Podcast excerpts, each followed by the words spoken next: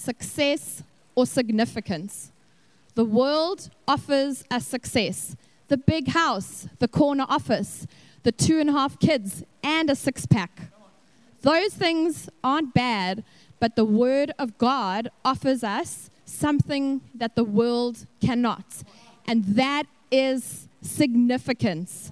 So if you're up for a significant life today, give me an amen or my go to whoop whoop in the comment section now. Proverbs 11:28 in the message version describes it this way. A life devoted to things is a dead life, a stump, but a God-shaped life is a flourishing tree. So there are two ways in which we can live a significant life for God. Firstly, it requires an unplugging from the world. Why don't you type that in the comment section now? If you're up for a significant life, it requires an unplugging from the world. What are we devoting our lives to? What are we trusting in? It's so easy to say or think that we're living a God shaped or significant life, but our hearts are so caught up and so entangled in so many insignificant things. I'm learning that living a significant life for God requires a daily unplugging from the world, an untangling from things that produce no life or no joy. Our youngest child, Benjamin, is currently in the thick of the terrible twos and combined with teething. We've often just medicated his pain and his tantrums with the best babysitter around. Yes, it's not Michelle Massane or Jeremiah Chua. It is, in fact, the TV screen. Even if it's just for a moment of peace and quiet for Gabe and I, we like, Benji, the screen is all yours. But we got to a point where we realized that this wasn't the best thing to do. And we had to make a radical decision to unplug Benji from the TV screen. And this radical unplugging, this thing that we decided to do, wasn't just turning off the screen, but we literally had to unplug the TV screen and move it out of his sight. I know the story might seem quite simple or silly, but I truly believe that it's a word for some of us today who've been tolerating insignificant things for too long, and you actively need to unplug and remove them from your life today. You see, this unplugging from the world will require dying to ourselves daily a death to self. God wants a different life for us other than one wasted away on meaningless pursuits. A death to self and a death of the way of this world will demand everything from us. But it's so worth it in the end because we get to have Him, our King Jesus. Philippians 3, verse 8 in the Amplified Version puts it this way I count everything as loss compared to the priceless privilege and supreme advantage of knowing Christ Jesus, my Lord, and of growing more deeply and thoroughly acquainted with Him. A joy unequaled. Come on.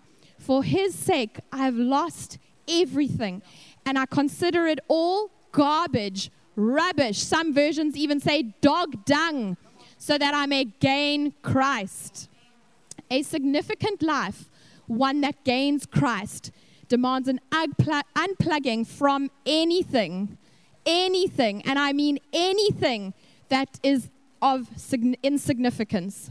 Which leads me to my second point, which is if we want to live a, a significant life for God, we've got to plug into God.